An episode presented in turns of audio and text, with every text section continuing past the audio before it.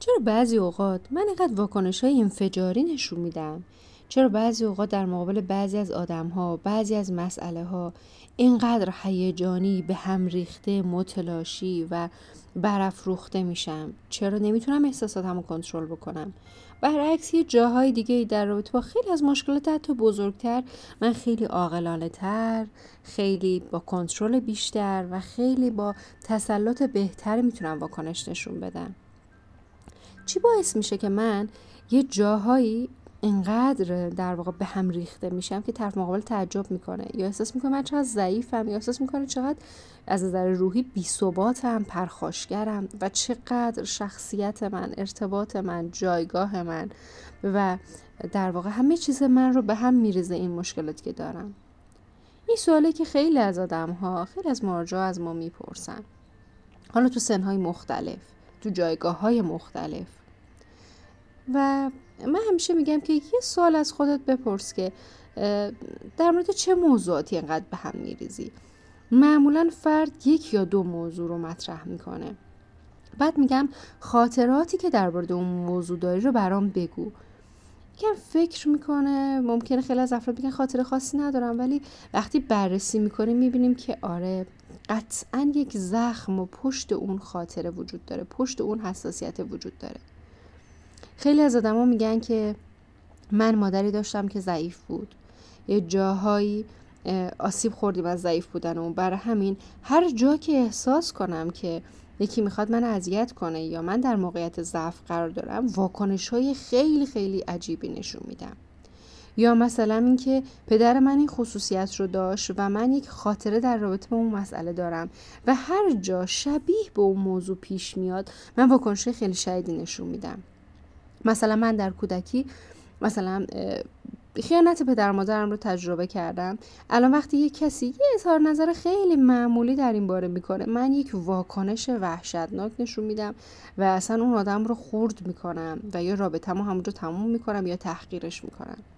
یا مثلا که من از آدم هایی که اعتیاد داشتن ضربه خوردم. وقتی یک کسی شوخی با مسئله حالا اعتیاد و حتی سیگار رو قلیون می‌کنه من به شدت واکنش نشون میدم و شاید توهین بکنم بهش یا واکنش خیلی تندی نشون بدم.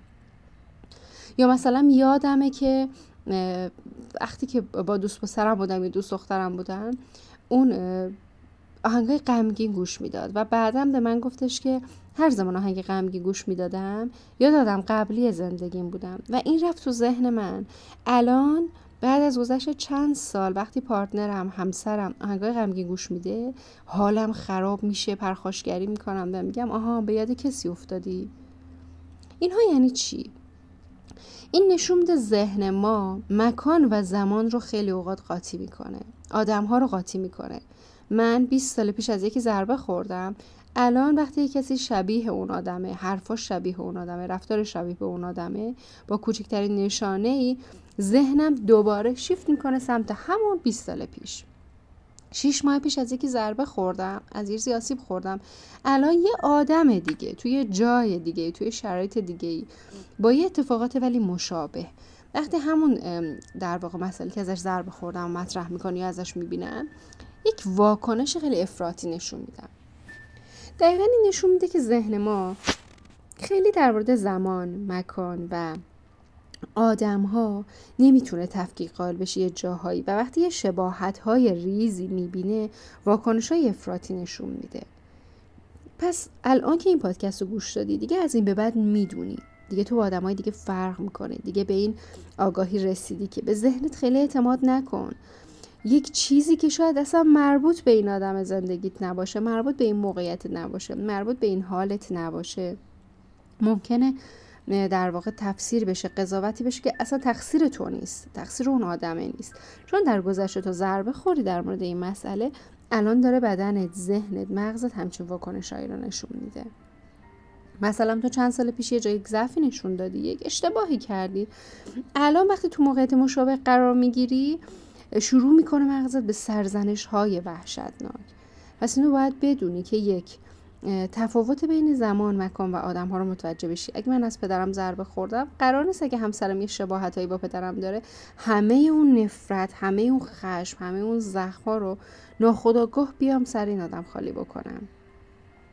یا اگه من مادری داشتم که مثلا ازش ضربه خوردم قرار نیستش که حالا زنهایی که تو زندگیم هستن رو همه رو به چشم این ببینم که آره همتون همینید همتون آسیب زننده اید پس مراقب باش که با شباهت هایی که ذهن گول زننده ما میاد بین آدم ها، مکان ها، زمان ها، موقعیت ها میده واکنش های مشابه نشون ندی و تفکیک قائل بشین این یه آدم دیگه است. رفتی با آدم قبلی من نداره. این یک جای دیگه است یه شرایط دیگه است یه زمان دیگه است یه حرف دیگه است. این خیلی نکته مهمی که این تفکیک رو قائل بشیم. دوم که اگه زخمی داریم حتما برطرفش کنیم. حتما یه زخمی هست که ما نسبت به این سری چیزها حساسیت داریم. تا زمانی که اون زخم رو برطرف نکنیم با کوچکترین اشاره حال ما بد میشه دردمون میاد. مثل اینکه من رو بازوم یه زخمی دارم یه کسی به شوخی میاد آروم به بازوی من می‌زنه. بعد من جیغ می‌زنم واکنش نشون میدم. اون آدم میگه من خیلی آروم به بازوی تو زدم. من میگم نه اگر آگاه باشم میگم این زخمه چون زخمه من دردم اومد. خیلی اوقاتم همینه. اطرافیان ما یه حرفی می‌زنن که شاید حرف خاصی نیست آسیب زننده نیست. اگه همین حرف رو به کس دیگه ای می‌زدن هیچ ناراحت نمی‌شد اذیت نمی‌شد یا این واکنش رو نشون نمی‌داد. ولی چون من زخم دارم همون شوخی ساده همون حرف ساده همون انتقاد ساده من رو آتیش می‌زنه حالم رو بد می‌کنه رابطم تاثیر می‌ذاره و من واکنش افراطی ممکن نشون بدم. پس این خیلی مهمه که یک تفکیک قائل بشیم بین موقعیت آدم ها شرایط و زمان ها دوم که اگه زخمی داریم درمانش بکنیم. وگرنه ما تو روابط متعدد آسیب می‌خوریم تو شغل ها تو موقعیت های مختلف. و همش از خودمون پرسیم چرا من بعد شانسی میارم؟ در صورت که وقتی تک تک این موارد رعایت می‌کنیم می‌بینیم که چقدر تاثیر فوق العاده و معجزه آسایی روی زندگی ما داره. امیدوارم براتون بهترین ها اتفاق بیفته. ممنون که کنارم هستید. ممنون که من به دوستان شنیتون معرفی می‌کنید و آگاهی و آرامش رو گسترش می‌دید. موفق باشید.